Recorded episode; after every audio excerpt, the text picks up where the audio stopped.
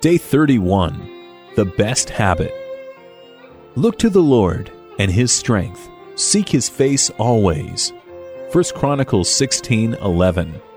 Sometimes one sentence of advice can steer our life in wonderful directions.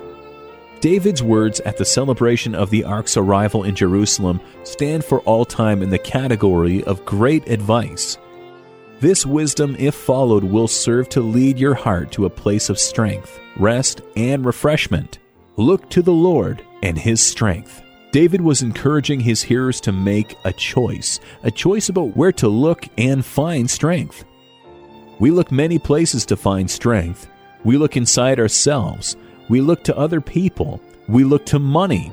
We look to tradition to clothe ourselves with the power to live daily life. Unfortunately, sooner or later, these sources of strength end up insufficient. David reminds us that where we look for strength is a choice, and that there is a better choice than we are naturally inclined to make.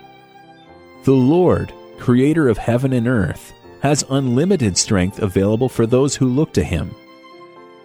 His vast reservoirs of strength are never drained empty. Seek his face always, David said.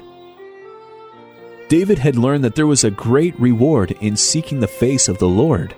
David knew that the Lord was good and that his love endures forever. Psalm 100, verse 5. The writer of Hebrews echoed this by saying, He rewards those who earnestly seek Him. Hebrews 11, verse 6. The apostle Paul enjoyed the strengthening of the Lord. Philippians chapter 4 verses 13, 2 Timothy chapter 4 verse 17. With this in mind, David encouraged his people and through his words encourages us also to develop the habit of seeking the Lord always. Not only are we to seek God's strength, but we are to seek his face. We are to seek to know Him, encounter Him, and know Him intimately as the Lord of the universe and Lord of our lives. It know Him that the riches of His power are released in our life. At the end of this devotional book, ask God for His grace.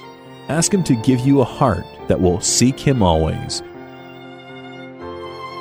Here's your prayer starter Lord, grant me the grace to establish the habit of seeking you.